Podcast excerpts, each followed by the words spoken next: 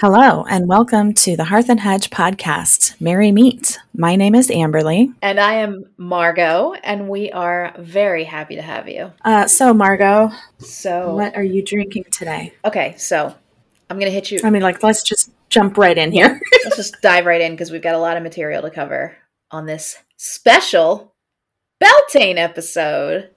Yay, Fire Festival! Uh, so, let's talk about what I'm drinking because I'm going to hit you with a weird one.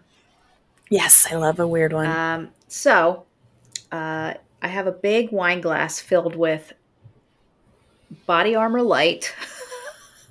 it's clementine and peach Body Armor Light with a sparkling water, like you know the Aha sparkling water. This one Uh-huh. is peach and honey.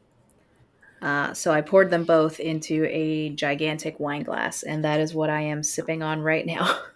That's awesome. I'm trying to decide what the heck Body Armor Light is. What is that? Oh, it's really it's basically like yummy coconut water beverage. It's to help you Oh. like hydrate. That sounds delicious. Yes, because I've been challenged with staying hydrated lately. Um, so I try to have one of those a day, uh, in addition to water, water, water. Um, so this time I decided to give it some spritz. That's awesome. That sounds delicious. What are you drinking? Uh, decaf. I did not get enough coffee this morning before noon. So Yeah. I made another pot, but after noon, if I have too much caffeine, I will never sleep. That makes perfect sense to me. That is respectable because there's a comfort in having a cup of coffee. And Yes. sometimes you want that little ritual even more than you actually need the caffeine. hmm Yeah, I've got it in my little witch's brew Cute. mug. Cute. And so my wine glass has an oh, that's that was a weird not cute sound, but my wine glass has an owl on it wearing a top hat and a monocle.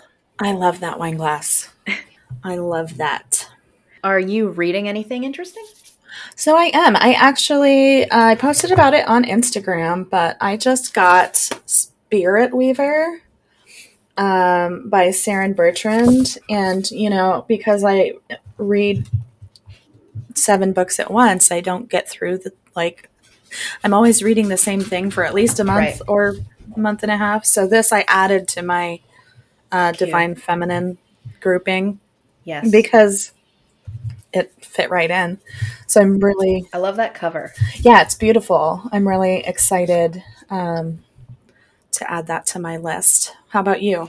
Uh, I'm gonna hit you with another weird one. I found this magazine in the grocery store yesterday.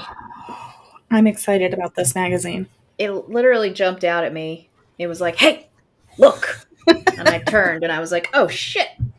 So I bought this magazine, and it just says "witches" in big lettering on the cover. It is not a like monthly publication or anything. It is a special edition of Centennial Entertainment, and on the cover it says, "The truth behind the legends and lore." Witches inside their mysterious world, psychic mystics and healers, secrets of the craft, tragedy of the burning times, plus modern day magic, spells, spirits, sacred stones, and more.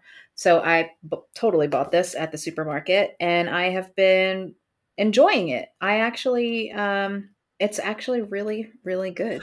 That's awesome. Yeah, actually, when you told me about that yesterday or the coven, when I went to the store, I looked at all of the magazine racks. Yeah. it's not in my store. Yeah. So I'm really into it. I'm really into it. Nice. That's so cool. I love it when um, we pop up in Strange places. yeah places where we normally wouldn't be. yeah, one of our friends um, was jumped on Marco while she was shopping. I believe she was shopping at some sort of dollar store that is um, down south, maybe like a Dollar General or Dollar Tree. But she found all these things. Like uh, specifically, she found a, a marker slash engraver for candles, and I was like, "Who else is that for besides us?" Right. It's not for anyone. That's amazing. We're taking over. Was this the one in Oklahoma? Yes. Bitch, stop taking my towel. Sorry. Forest um, slobbers. So I keep a towel Okay, I'll just give it to him because he's Give me my towel. I know, fucking. um, yeah, because it can get pretty pretty messy up in this house. We have towels like strewn about. They're always on hand. if you don't have one next to you, you can say, "Hey, can you toss me that towel?" to the person you know across Yeah. the room because slobber's gross. All right, so do you want to start with some history of the Beltane? Yes. Uh, so Amberly and I decided to split up into segments.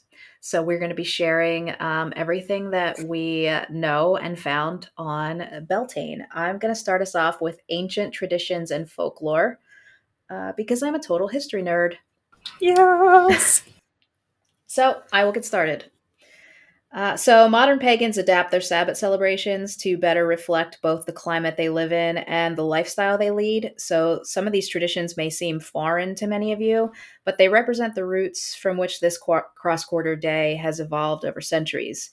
It's important to make the holidays that you celebrate relevant to yourself, but it's Mhm. also important to know their historic and cultural background. So Beltane is known as a time of fertility and growth, and to agricultural societies and pastoral peoples, such as the early Celts, Beltane marked the beginning of summer. Just as Samhain marks the beginning of winter, these societies were much more concerned with winter and summer, or the darker and lighter halves of the year, uh, seasons of rest and reflection, and of hard work. And if the hard work paid off with a bountiful crop, sometimes even harder celebrations. These people didn't pay much attention to spring and fall like we do today. So, while most pagans celebrate Beltane or May Day between sundown on April 30th and sundown on May 1st, the early pre Christian Celtic festival of Beltane was celebrated when the hawthorn trees were in a flowering stage. This uh, also corresponds with the time that livestock were moved into summer pastures to graze. The Druids, on the other hand, determined the proper time to celebrate by following the movements of the stars. According to Julius Caesar, the Druids placed a major emphasis on the stars and their placements in relation to Earth. It is likely that they timed this celebration with the arrival of the sun in Taurus, one of the four fixed cardinal signs of the zodiac, and an important power point in the astrological year. Taurus, represented by the bull, brings energies of renewed life and enhanced growth. It's a time of increasing strength and of vitality, fertility, and sexuality. Ultimately, Beltane is a time to thrive and grow.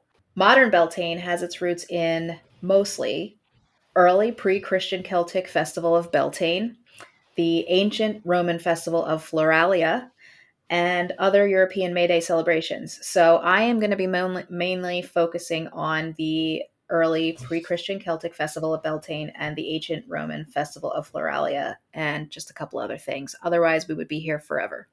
Okay. Beltane is a composite of many different traditions, a lending of cultures, beliefs, and customs, all reflecting a common urge to welcome the coming of May, warmer temperatures, and the thriving vegetation that comes with it. The early pre Christian Celtic festival of Beltane was celebrated in Ireland, Scotland, and the Isle of Man, with many of its customs getting adopted into other areas of Great Britain and Europe.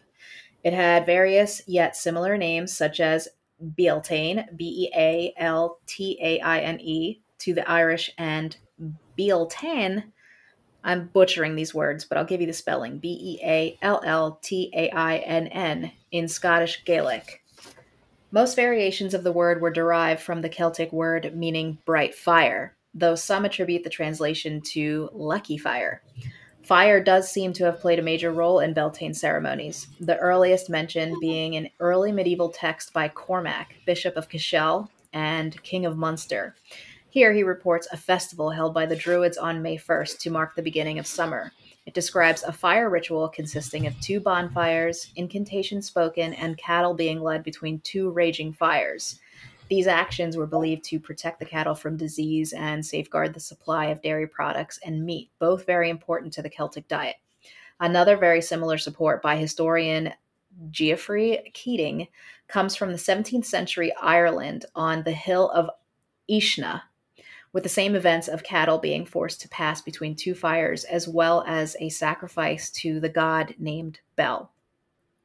The early Celtic Beltane may have originally been connected to the worship of the god Belenus, a deity of healing whose worship dates back to prehistoric times. He is closely related to the Roman god Apollo, a god of light and of the sun. But in Celtic culture, Belenus was also associated with fountains, health, pastoral lifestyle, and the symbols of the phallic shaped stone, the bull, the horse, and the oak.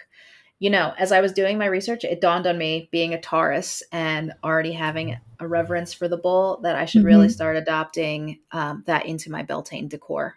For sure. Some bull stuff. Yeah.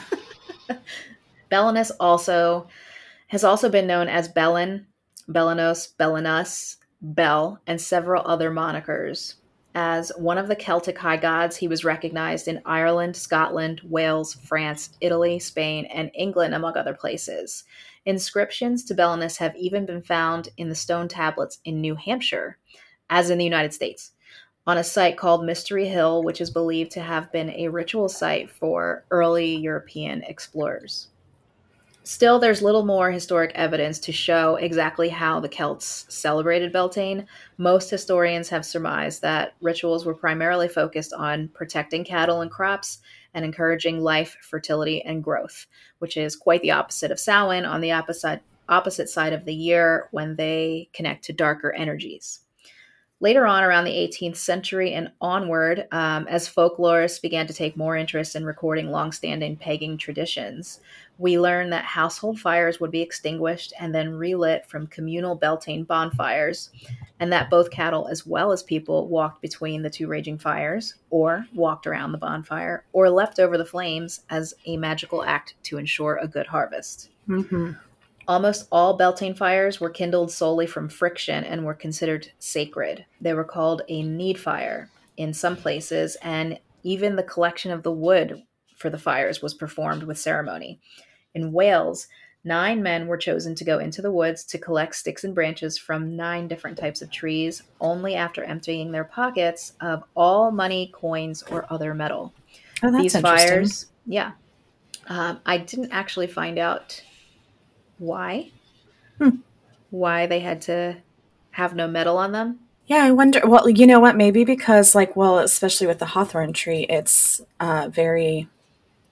Oh yeah, it's um very fairy friendly. Yeah, very fairy friendly. So, yeah, so maybe that's why. But also, all the other fires were put out, so maybe it was like you just have to be starting from nothing. You know what I mean? I don't know. Right. Right. I think the probably the first thing what makes more sense, but yeah. So these fires, their flames, embers, smoke, and even the ashes were all believed to grant health and protection. Um, the woods are believed to be apple, birch, fire, grapevine, hawthorn, hazel, oak, rowan, and willow, but location probably dictated more variation here mm-hmm. because, you know, if I had to go out and find all those trees in my woods, I'd fail. Right. Me too. Me too. Isn't um, Beltane like one of the only times that you can actually mess with the hawthorn? Yes. Yeah. Because otherwise, the Fae will come get you. Get your ass. Yeah. For sure. I don't know what Forrest's deal is, but he's like right here. Like, see his nose? Oh, he's so cute. he's up my, my, well, he just wants to be right next to me and tell me all about it. I'm sorry. Continue. Oh, you're good. Okay, so we know that fire was an extremely potent element of Beltane celebrations, but so was water. It was widely believed that Beltane morning dew, especially from a meadow or a hawthorn tree again, was infused with magical powers capable of preserving youth, clearing skin ailments, ailments and enhancing beauty and sexual attractiveness. Ooh. Do you ever watch the Andy Cohen um, Watch What Happens Live no. show? ridiculous. But he every episode at the beginning of every every episode he um, picks a word, and n- none of the guests know what the word is, but the audience does, and they're supposed to drink every time the word is spoken. Oh, um, and I feel like th- that could be like sex, sexuality, or sexual for this episode. Like, oh yes, so. or phallic. Yeah, or phallic, sensual. Okay, so if you guys need to restart and pour yourself a drink now's the time to do it. okay, anyway. Uh, the Druids would collect this magical morning dew in a hollowed out stone prior to sunrise on May Day morning. and whoever was sprinkled with it would expect health and happiness. Young women would either roll in it or anoint their faces with it, and they would even jar it up if possible to use as a magical beauty and healing potion throughout the year. There's an old English nursery rhyme that goes, The fair maid who, on the first day of May, goes to the fields at break of day and bathes in dew from the hawthorn tree will ever strong and handsome be. Aw, I like that. Yeah, it's cute. So, in keeping with the idea of sacred waters, holy wells were visited during the festival, and the first water drawn from a well of Beltane was considered extremely potent and magical. Offerings were also left there to gain favor and blessings from the well's residing spirits. Other traditions included decorating with fresh spring flowers or making flower garlands to adorn cows, food making, or even farming equipment, uh, making offerings to mischievous fairy spirits who sometimes targeted milk and other dairy products, clockwise dancing um, in order in honor of the sun, and burning bushes to ward off witches and fairies said to be residing in them. I'm glad I don't live in a bush. Right? Now, moving on to the ancient Roman festival of Floralia. This one sounds fun. So, Do they need to have their drinks ready? yeah, get your drinks ready. Ancient Romans held this annual festival in honor of the goddess Flora at the end of April and the beginning of May. It started on April 27th during the Republican era and on April 28th, my birthday, under the Julian calendar. According to Ovid, the first Floralia was held in the year 238 BCE to commemorate the founding of Flora's temple, which was built on the advice of an oracle following a harsh drought. Flora was the goddess of fertility, vegetation, and flowers. A Greek import, uh, she was a Roman equivalent to Chloris, the Greek goddess of flowers. She was closely as- associated with sexuality and the blossoming of nature. Uh, myths tell that she was the first to spread seeds across the originally monochrome earth, causing it to bloom and blossom in an abundance of color and variety. And you know what? That is one of the more pleasant and likable myths. And since so much Greek and Roman mythology is rapey as all hell, that's the, the one that I'm going to stick with today. Sounds great. I like it. Not today, Zephyrus. Not today. Not today. Floralia included games, mimed performances, revelry, striptease, feasting, dancing, and an atmosphere of sexual liberty, pleasure, and wild abandon. It was once only held when crops were deemed in danger from either drought or something else, but in 173 BCE, after repeated crop issues, Floralia became an annual event to help ensure the favor of the goddess and encourage the fertility of the crops, livestock, and people. Yeah, that's why they did it. Yeah. It was for the crops. You need to party. It's it's for the crops. it's for the crops. So offerings of flowers were given to both Flora and the goddess of growth, Maia, for whom the month of May is named for. Flowers were the prominent feature here, decorating feasting tables, buildings, and people themselves by way of wreaths of flowers worn on heads.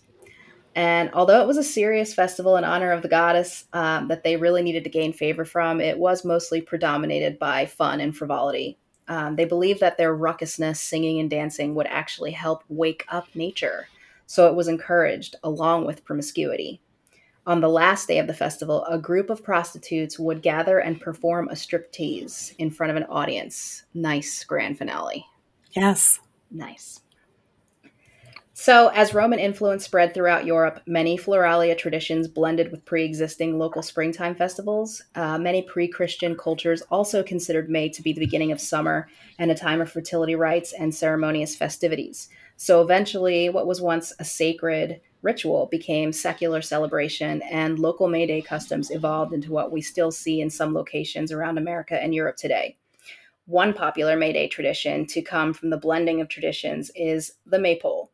Uh, believed to exist as far back as the 14th century, uh, maypoles, maypoles were generally formed from a tall tree that had been stripped of branches, rude, and had an Right. obvious phallic symbolism. It was a representation of fertile energies and a focal point for springtime celebrations. After it was erected and decorated with flowers and greenery, dances were held around it, following in the belief that it would invite growth, fertility, and other springtime blessings. By the Victorian era, ribbons became an essential part of the maypole, maypole decorations, and maypole dancing became more elaborate as dancers would weave around each other, braiding the ribbons around the pole. This maypole dancing tradition eventually migrated to America, despite the Puritans once denouncing it as a heathenish vanity of superstition and wickedness. Wickedness. Yeah, these are the same people who thought witches suckled demon familiars with their extra teats. So I'll say it again. You don't. Yeah. Like, you don't do that? I'm like, come here, demon. How many of my those, teat. How many of those do you guys have? Depends on the day.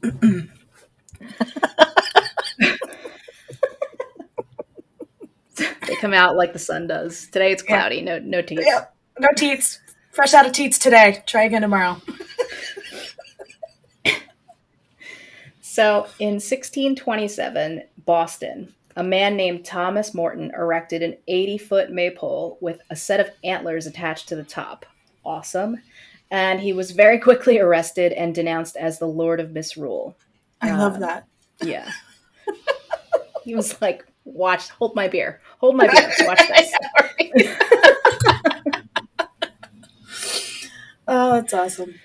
Um, maypole traditions did die down in America after that, but eventually they uh, regained popular- popularity after the Revolutionary War, uh, even eventually becoming a traditional means of physical education at schools by the early 1900s. So this took a once sexually ta- charged activity, symbolically anyway, and transformed it into a pretty wholesome children's activity. It's very wholesome. Yeah. Here, dance around this phallus Don't ask that represents questions. the thrusting of, of fertility into the, the womb of the earth. Yeah. it's not weird. No, not at all. Come on, kids. Also, But no fuck sex up education. You're doing it wrong. It's actually not easy, and it's it's pretty tiring to get like a, a pretty pattern all the way down the pole. Oh, I can imagine. I can imagine. I'd probably give up. Um, so that is basically what I collected. There's so much more out there, you know, including, um, you know, Walpurgis Night, uh, which is a Germanic festival, but I wanted to stick with um, things more closely re- uh, related to the actual uh, word Beltane and things that we're pulling traditions from more commonly. Uh, and I also wanted to save time because it just, it's never ending. A, a- a This could be a variation. really long of- episode. Right, right, right. So a little bit more folklore is um, from the Wiccan Wheel of the Year mythos, uh, which is when the lunar earth goddess, in her youthful and sensual maiden aspect, is impregnated by the young, lusty solar earth deity or horn god. Lusty. so this lends to the fertility centered aspect of the Sabbat. It's um, like the Great Rite, for example, which is a fertility ritual, celebrates this fertile time of love, light, creation, and of course, sexuality. Um, this fertility theme is reflected in the hard work already underway on fields, um, in the hopes that the earth is also impregnated, you know, in a way, and will render a fruitful and successful harvest by the end of the summer. It's not something that people really relate to these days. So, but we all have something that we want to harvest by the end of the year, um, plans that we're determined to realize. And Beltane is a great time to enthusiastically get everything in full swing, um, kind of in keeping with that same theme. And that is what I have for history and folklore. Wonderful. Well, since we uh, were just recently talking about the maypole, I'm going to be talking about modern family celebrations.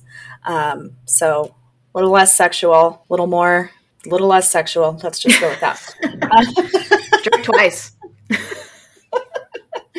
Um, so one of my favorite things to do on May Day or Beltane is to take take strips of fabric or thread yarn, um, imbue them with my intention, uh, and tie them to a tree.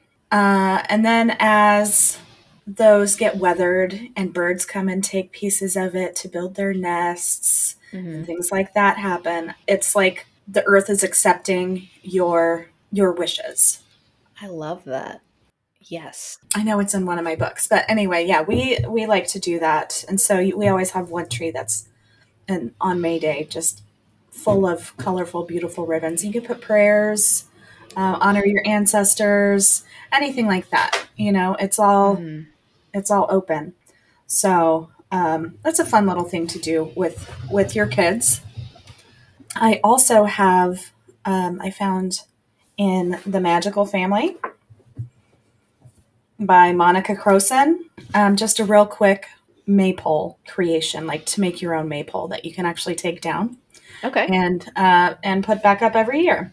Uh, so the fir- you'll need a ten foot long PVC pipe. It can be one inch. It could be whatever, and then a, a corresponding PVC cap that fits over that. You'll need some sandpaper, whatever colored spray paint you want, and this is a great time to use your color magic. Oh yeah. Colorful ribbons, a hot glue gun, a hammer or a mallet, and an old weighted umbrella stand, or possibly um, an old uh, Christmas tree stand. Okay, so to make your maypole, you're going to sand your maypole, your PVC pipe. You want to take the shiny coating off of your PVC pipe so that you can spray paint it and uh, it'll stick. Um, so then you're going to spray paint your cap and your maypole Right. in whatever bright color you want. And after it's dried, um, have everyone choose a ribbon color that they want. And you're going to hot glue them to the top of the, the maypole and then put the cap over it with your hammer and mallet. And then there you have it. It's easy peasy maypole that you can take down and put up every year instead of having to, you know, find a Yeah. tree and take all the branches off of it like they used to. I love that. Yeah, you don't have to um, strip a, fo- a poor tree, and you can have a maypole dance in your own backyard. Yes, and uh, so there's this cute little poem in here that I have to share. That it says that you can sing when you're you're running, you're dancing around the maypole, and it goes round the maypole. We shall go a dancing during this time when all things grow. We ask for the Lord and Lady's blessing, and to share with us all they know. For as we weave these pretty ribbons, the magic intensifies three times three. As we circle, we shall will it. Let the magic hold, so mote it be. So that's a great time to kind of come up with like a family spell, a family intention, and then and then do that together. So I love that. yeah, super cute. There's also I don't know if you've ever heard of maying, bringing in May. hmm You put flowers on your neighbors' uh, front porches, and you don't, t- you know, you don't ring the do- doorbell or anything. You just leave them there anonymously, and that's that's called maying. A maying we will go, which I think is really cute. It is cute, and I love it in theory, but I wonder how many people would just be completely freaked out by you if Yeah, they happen to see you out the window. Just um, people are. that's true. Be like this fucking weirdo. What are you doing? I'm Mang. Duh. Wait, you don't do that, How about how about some appreciation? losers. Take your flowers and get inside your house and be quiet. So maybe if you're gonna do that, just do it for your friends. Yeah. Okay. That the friends who know that Yes. you are the person that's going a Mang. Yeah. Travel around to all your friends' houses. Here, have some flowers. Bye. Just a random ra- neighbor like, "Did you did you put a curse on me?" yeah, cuz that's how it works with daisies. Oh, well, that was the thing. Um, so it became really popular in the Victorian times when flower correspondences were really, really important. Oh. You could So- actually have a whole conversation with flowers. Yeah, yeah. So you could you could give somebody flowers and tell them to fuck you, you know, fuck off. But it's it's just flowers. Um, I think before um, before there was an industry for florists, like a big industry. Mhm. Um, yellow roses, weren't they a fuck you? And now they mean friendship. You know what? I don't know. That's something I would like to find out, though. I know that Could've now they mean friendship. Now they mean friendship, but they used to be like, eh, don't like you very much. Yeah. so I picked you a yellow flower. Yeah. Um, What a nice way to tell someone that they're a dick. Yeah, for sure. I wonder if it says it right here. Let me let me see. I know it talks talks a little bit about it. It doesn't say anything about yellow. I don't see anything that's like fuck you either. Lame Oh, geraniums. jealousy. Oh, Jealousy. really? So, in Victorian times, yellow roses symbolized jealousy. It even went as far as accusing the, the recipient of infidelity. Today, yellow roses represent friendship, joy, and caring. So, it's not really an FU, it's a how dare you, or a, um, I want what you have, which is just silly.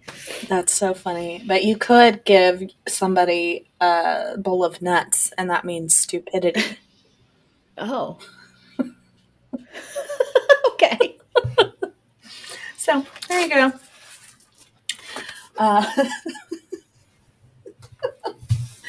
that's funny. Uh, let's see. Do I have anything else for family traditions? Um, you know what? I I will say that I love going with my daughter to my friend's house and we just have a bonfire. Yes. I mean, that's pretty straightforward on Beltane, a fire festival. Just have have a little Have a fire, bonfire. a little fire, hang out around it. Yeah, sit around the fire. Mhm. if you want to infuse the occasion with intentions, then you can just have a conversation about what you've got in what you what you got planned for the season ahead, Yeah. what you want to achieve, what you're working on. Yeah, and if if you want to get a make a little more crazy, you can you can dance widdershins around. I just like that word. Should you dance widdershins or should you dance I- deosil? That's whistle, but I just like widdershins. um, no, but dance around your fire. Uh, put on some good music. Uh, Yeah. Dance around your fire. Um, sing, scream, Sing and dance. sing and dance. Share your motivations. Um, eat good food, which I have a recipe for later. But I think it's your turn to take the next the next grouping. Yes. Okay, so uh, moving into correspondences, and this is from Llewellyn's Complete Book of Correspondences. It's that big, big boy from Llewellyn, which I just said. Um, I love that book. It's fantastic. It's one of my go-to reference books. So I have the correspondences for Beltane uh, from that book. So for planet slash luminary, I have the moon. Moon phase is full. Season is spring. The element is fire. It's interesting that Common it's not sun. Right. Just a thought. Sorry. Yeah. I mean, if you are if you're influenced by Wicca, then it would really feel like the sun and the moon because Mhm. um, you know in, in the Wiccan mythos, these Sabbats are uh, you know centered around what the Yeah. goddess and the god are you know doing at that moment at that time of year. it is though.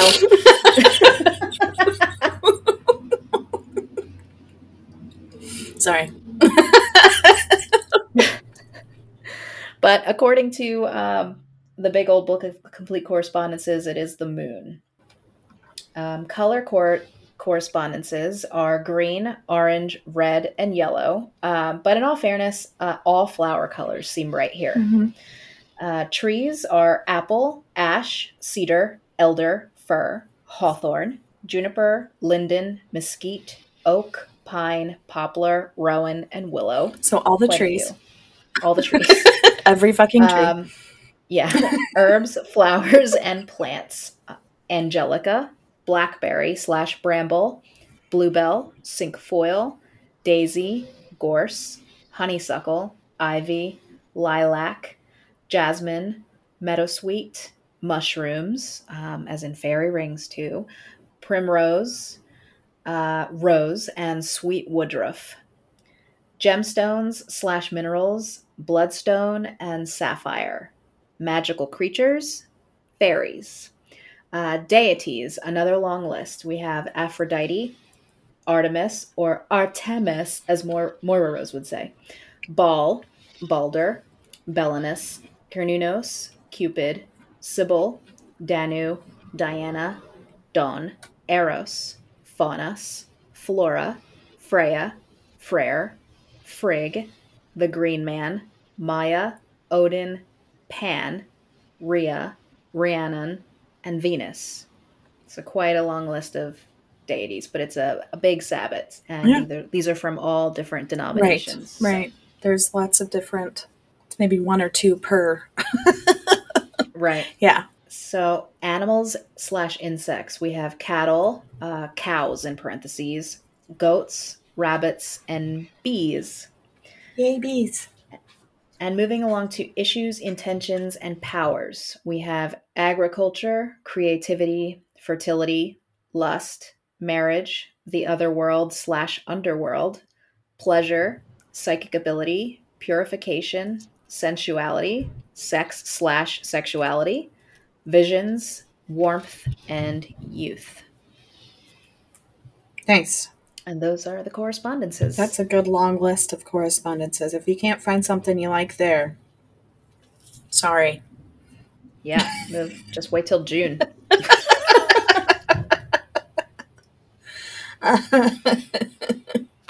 um, so since we did that, I will give you my incense and oil recipes. Um, so I actually pulled straight from Scott Cunningham for the incense recipe today because, I mean, he knew what he was talking about. So this is from the complete book of incense, oils, and brews by Scott Cunningham. Uh, It's the Beltane incense. It is three parts frankincense, two parts sandalwood, one part woodruff, one part rose petals, a few drops of jasmine oil, and a few drops of neroli oil. And then you can uh, burn that while you're dancing around your Beltane fire. Nice. Yeah. I bet that smells wonderful. I bet it does too. I bet it does too. The uh, anointing oil that I just kind of pulled together myself because I was looking at correspondences and I decided that this is what I would like is you just get your um, carrier oil of choice, maybe sweet al- almond oil, I like that one. Yeah. Um, and then add in four drops. So this is like for a roller, a roller size bottle, small bottle. Four drops of jasmine or rose, or a couple of each. Although that would be very floral. I would say pick one or the other, and then two drops of mint, because that's very refreshing, floral and refreshing. Um, and that is all Interesting. and place it on your pulse points. And you can also use it to anoint your candles. Yes. Um, other oils that are associated that you can take or leave however you want are frankincense, lemon, pine, woodruff, or uh, lang lang. So you can t- use any of those to make your own blend. I love a lang a lang. I do too. I don't Just love smells- saying it because I always feel like I'm doing it wrong. Yeah, it's one of those words that make you feel like you're doing it wrong. Yeah, that's exactly how it feels. Ilang ilang. Ylang ylang. So I have a spell. Yay, spell. Um, this is uh, one that I found a couple years ago in the uh, Witch's Spell a Day Almanac. Um, this is from 2020, and it is a Beltane purifying spell. Nice. Uh, before I read it, I just want to make the disclaimer. You know, um, we can't solve all of our problems with magic, especially if they are of the psychological sort. Mhm. So, although I think that this spell is really great, we also want to always know that we are we still have to do the work Yes. to get rid of our problems and to, you know, make our lives better. So that said, let's have some fun. Yay.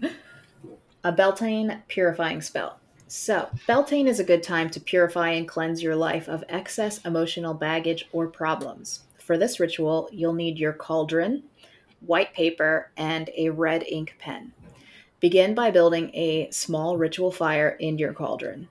Hold your hands over the fire and feel its energy. Then write any problems or issues you'd like to get rid of on the paper. Read what you've written out loud, tear the paper into small pieces, and toss them into the flame. Watch the flames consume the paper, destroying your problems and cleansing your life. As the smoke rises, say, Beltane fire, burn. Beltane fire, purify. Carry my problems away until they reach the sky. After the ashes have cooled, sprinkle them on the ground as an offering. I love that. That's great. I really like that too. Wow. So do you do you build need fires in your cauldron?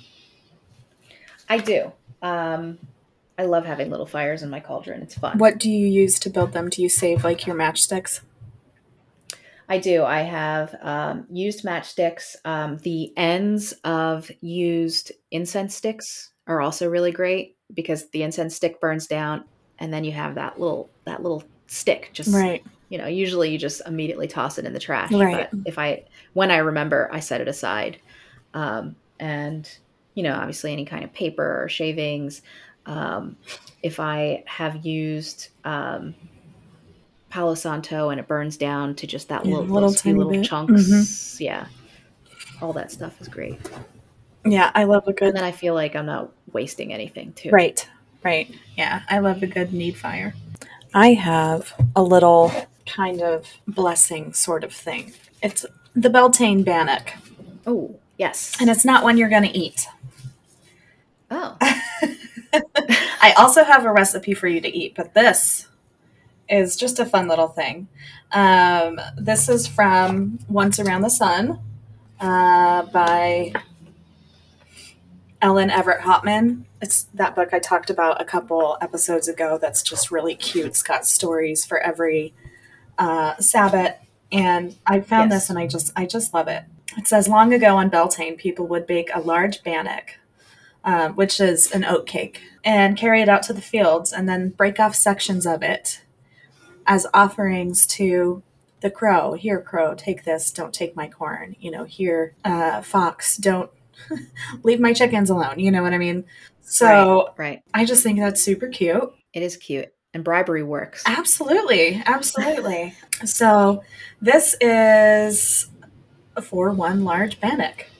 Two thirds cup of coarsely ground oats, plus a handful or two for when you're kneading it. And then a pinch of baking soda, a pinch of sea salt, two teaspoons butter or lard, melted, and one cup of hot water. Uh, you're going to combine it all, knead it uh, until you have a nice batter that's sticking together. It's, it'll be stiff.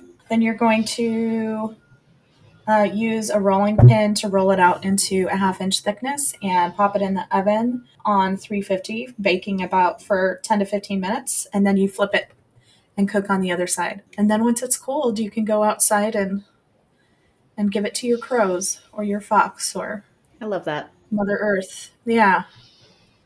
Yeah, and there's nothing in it that's bad for wildlife. So, I mean, I would hazard to guess that you could probably leave out the salt. Don't really need that because you're not eating it. right right so, right, right. but yeah, super cute. We feed love that. we feed the crows at our house, so I definitely will be doing that. Uh, we feed birds and squirrels in the back where our whole yard is fenced in. And out front, I will sometimes toss um, fruit, pieces of fruit. Um, Nice. The deer, they, when, the next day when I come out, it's gone. I always, I'm never ear up early enough for the, to see the deer come and get it, but those are the ones that come and get it. So I like that. That's around. awesome. Deer are pretty awesome. Yeah. They scare the crap out of my husband in the morning sometimes, though, when he's going to work super early. That's funny. Uh, okay, so I have a divination spread. Uh, it's a tarot spread for Beltane, uh, and it is a three card spread, keeping it really simple. So, um, card number one, you will lay down first, and it is your um, spring bonfire. It represents um, how you allow yourself to feel the fullest intensity of this card. It is what cleans you out and gives you fresh passion. Card number two will be to the left. Reflect on what you are letting go in the fire from a hard season and what you've gained through the experience. And then number three will go down to the right of card number one, and that is coming summer. With fresh inspiration of spring, see where you will grow abundant and where you will have the courage to succeed. Awesome. And that is from lioneltarot.com. Nice. I really like that. Um, love it. All right. So, So that is it for me. okay, great. Then I am just going to share this recipe. It's a very simple recipe. This is actually from Llewellyn's Sabbath Essentials, the Beltane one, which I see you have right there. Yes. Thanks, because I don't have it with me. which I have to say, those are great books. I love them. They really are. It's just a nice thing to have. Check it out, what you're going to do for, you know, remind yourself what each Sabbath is about every time Yeah. they come up. Because, to be honest, it's a lot. Yeah. Um, when I was a Christian, I only had to worry about Easter and uh, Christmas, you know? I love it though. I absolutely love it. Um, and there's so much there's so much to learn. Yes. You know, a lot of people, well, I don't know if it's a lot or just some what's a lot, what's some, but some people um, recently said that they don't really appreciate the whole eight Sabbath Wheel of the Year thing because, you know, it, it was just this guy, um, Gerald Gardner, who just, you know, took all these traditions from all over the world and glued it all together and was like, this is Wicca. But okay, yeah, but uh, haven't all of our holidays evolved from something else? right. How how often do we hear you know the arguments between um, you know about which Christian holiday was stolen from the pagans, or Mhm. how this pagan holiday evolved into a Christian holiday, or um, how this holiday is just you know a capitalist nonsense and is so far removed from what it used to be and the the, the truth is that it's all true it's Mhm. it's all true but that Mhm. does does that mean that we need to deny ourselves the fun you know we this is an opportunity to learn to educate yourself and to adapt to what is relevant to you specifically Right. Yeah, and also, you know, every culture celebrates spring. Every culture celebrates Yes. the harvest, or every culture celebrates, you know, abundance and you know, blah blah blah blah blah. The coming Right. of the sun, in some way, shape, or form. So I don't. I mean, you don't have to celebrate Lughnasadh, but so what? Have fun, and yeah, why Yeah. deny yourself a chance to have a party? right i mean where where i am and i'm sure where where you are too because we're not that far from each other at may basically the end of april the beginning of may is when strawberries are so good Yes.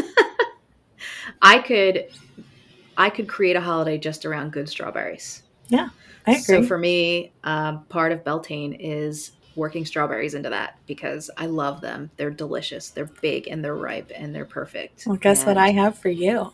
ah A recipe with strawberries. nice. We did not do that on purpose. no, we didn't.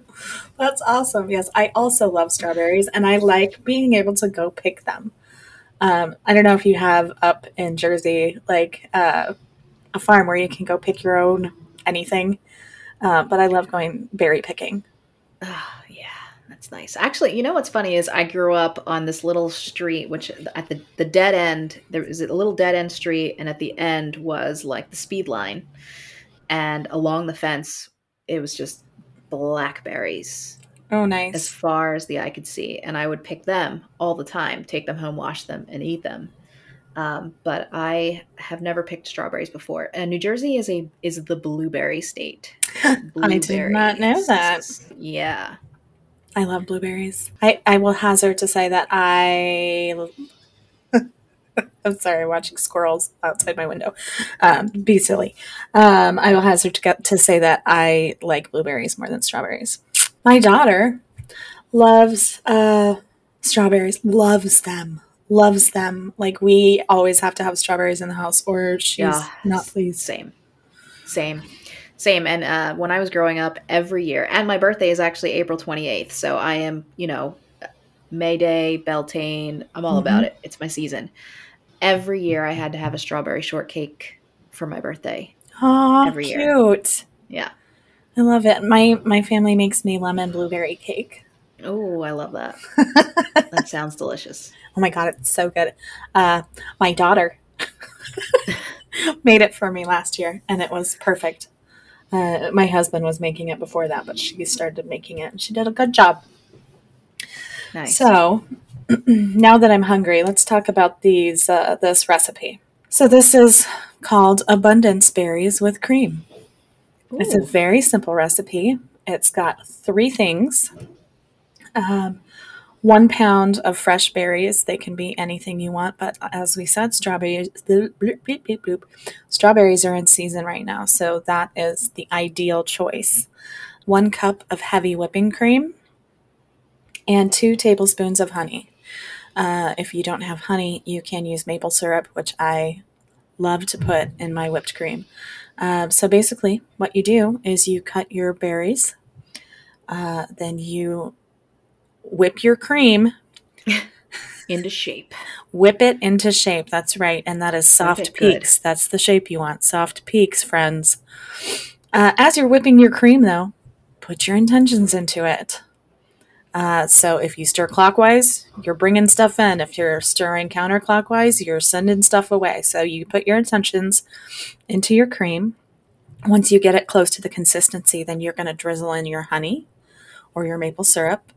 Incorporate that. When you have soft peaks, some people like stiff peaks. Depends on the person. Mhm. Uh, also depends on if you forget that it's whipping. I've done that. I've made butter several times on accident. Uh, I would pass out before I got to that point.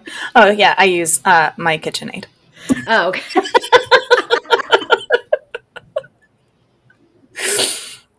Yeah. Uh, it's definitely more magical if you do it by hand. Uh, but when I you know, I have carpal tunnel in both my wrists, so it's KitchenAid all day long for me. That makes sense. But so add your intentions, whip your cream, add your honey or your maple syrup, and then you serve it in a chilled bowl. Uh, you put your eggs, or your eggs, Jesus Christ. Where the hell did that come I have no clue. I don't know. You put your berries in a chilled bowl, top it with your cream. Um, I like to put a little a little sprinkling of lime zest on top, just for a little zing. And Mm. and you eat that shit, and it's That good. sounds delicious. yeah, yeah. I love fresh cream. Fresh Oh, whipped yeah. cream is so much better It than the stuff is. you buy in the store. You can even you can also put a little vanilla extract in it. Yes. Ah. Yeah, you can get pretty fancy with your with your Mhm. your whipped cream, as I'm sure Charlie would say, whipped.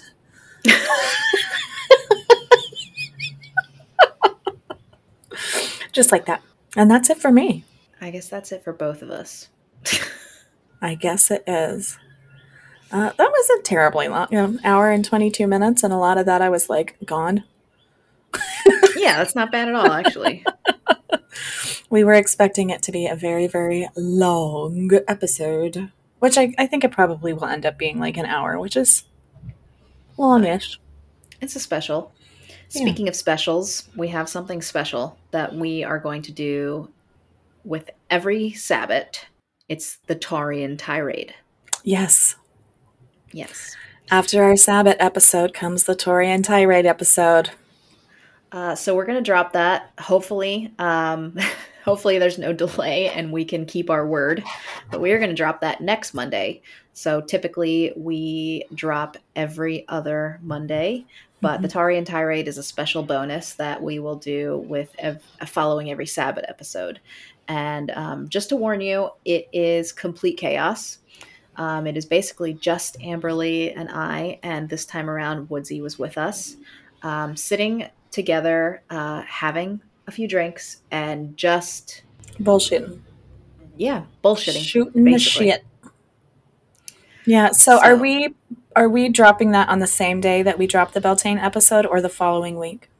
The following week. Okay, so the Beltane. That way it'll be a bonus Yeah. uh, Okay. on a typical off Monday. It's May 2nd. We will also be recording with the great J. Allen Cross. I am also very excited Yes. about that. Uh, we'll be talking about his new book, uh, American Brujeria, and his podcast, which is called Invoking Witchcraft. It's actually one of my favorites. Uh, J. Allen Cross and Britton Boyd um, co host that podcast, and it is great. It is extremely informational and fun. Yeah, I'm very excited. Um, Infor- informational? Informative. Informative. Sorry. I feel like, I mean, same thing. Yeah. Okay. It works. So since we don't have it pre-recorded, uh, you can find us on uh, Instagram and Facebook at the Hearth and Hedge. You can email us at the Harsh and Harsh and Harsh. I think that should stay in the episode. Excuse me, I was channeling Swedish Chef just for a second there. Um, if you're old enough to know what I'm talking about, I love you. Um, I feel like everyone should know who Swedish Chef is. Anyway, uh, the hearth and hedge at gmail.com. We have a website, uh, www.thehearthandhedge.com, which, am I missing anything? No, it's thehearthandhedge.com. Oh, oh, you mean like other socials? Yeah, other things.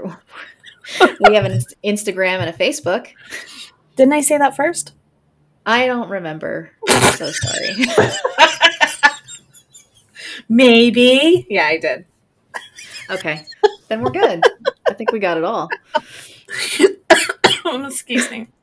We're professionals. We're just giving them a taste of what the Tarian tirade is going to sound like. Oh, that's funny. Oh, and uh, May 9th, we have Yes. an episode publishing uh, where we interviewed Frankie Castaneda, who is also known as Chaotic Witch Aunt on, That was a great interview. yeah, it was. She's so sweet. Uh, TikTok and the Insta. She's Chaotic Witch Aunt. So you can look forward to that. Uh, exciting things are happening. Happen, Yeah. Happening. By the time this is published, uh, Amberly and I will have already attended the uh, Anahata's mini retreat. Yes. Um, we are very, very excited, and possibly we might be able to squeeze a little time into um, recording a little something, something on our spare time. Uh, we shall see. Mhm. Yeah, maybe we'll try and get an interview in with uh, the beautiful Coco or another Torian tirade or, Yeah, uh, yeah, or maybe even talk to Rachel. That might be fun. that would be cool. We'll just have to see what we can manage. Yes. Yes, but I also want to say if we don't do that, it's because we just really wanted to have fun. Girls just want to have fun. They do. Duh. I mean, And we're going to have fires that we're going to be dancing around. So it's going to be very yes. appropriate, re- relevant, fun. We will take pictures. We'll post pictures on the on the internet.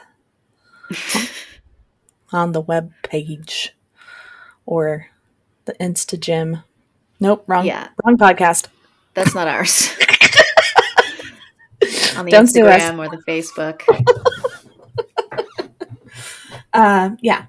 So we're look very much looking forward to going to that. I guess that's it. Yeah, I think we should um, try and end this before Before it gets weird. before it gets extra weird. All right. Do you want to try and do? See you next time at the same time this time. Yes. Okay. This time, last time I don't know where I went. I was like, okay, let's do it, and then I left the room or something because it was just you. I loved it. Oh, Okay. it was the best. Okay, ready? we'll See you next time. Oh, that was better. We'll get better. We're- gonna get better there. as we go.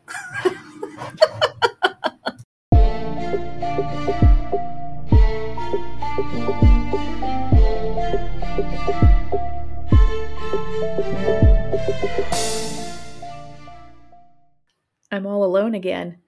Uh.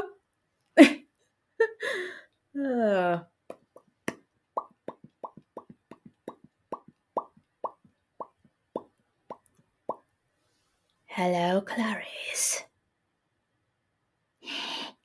They're all gonna laugh at you. They're all gonna laugh at you.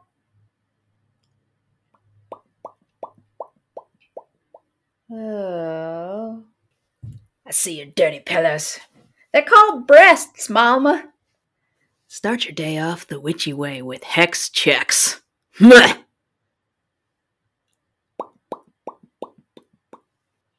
Wait, is Chex a cereal? Yeah, it's a fucking cereal. Chex. I'm thinking of Chex Mix. Hex Mix. Hex Mix.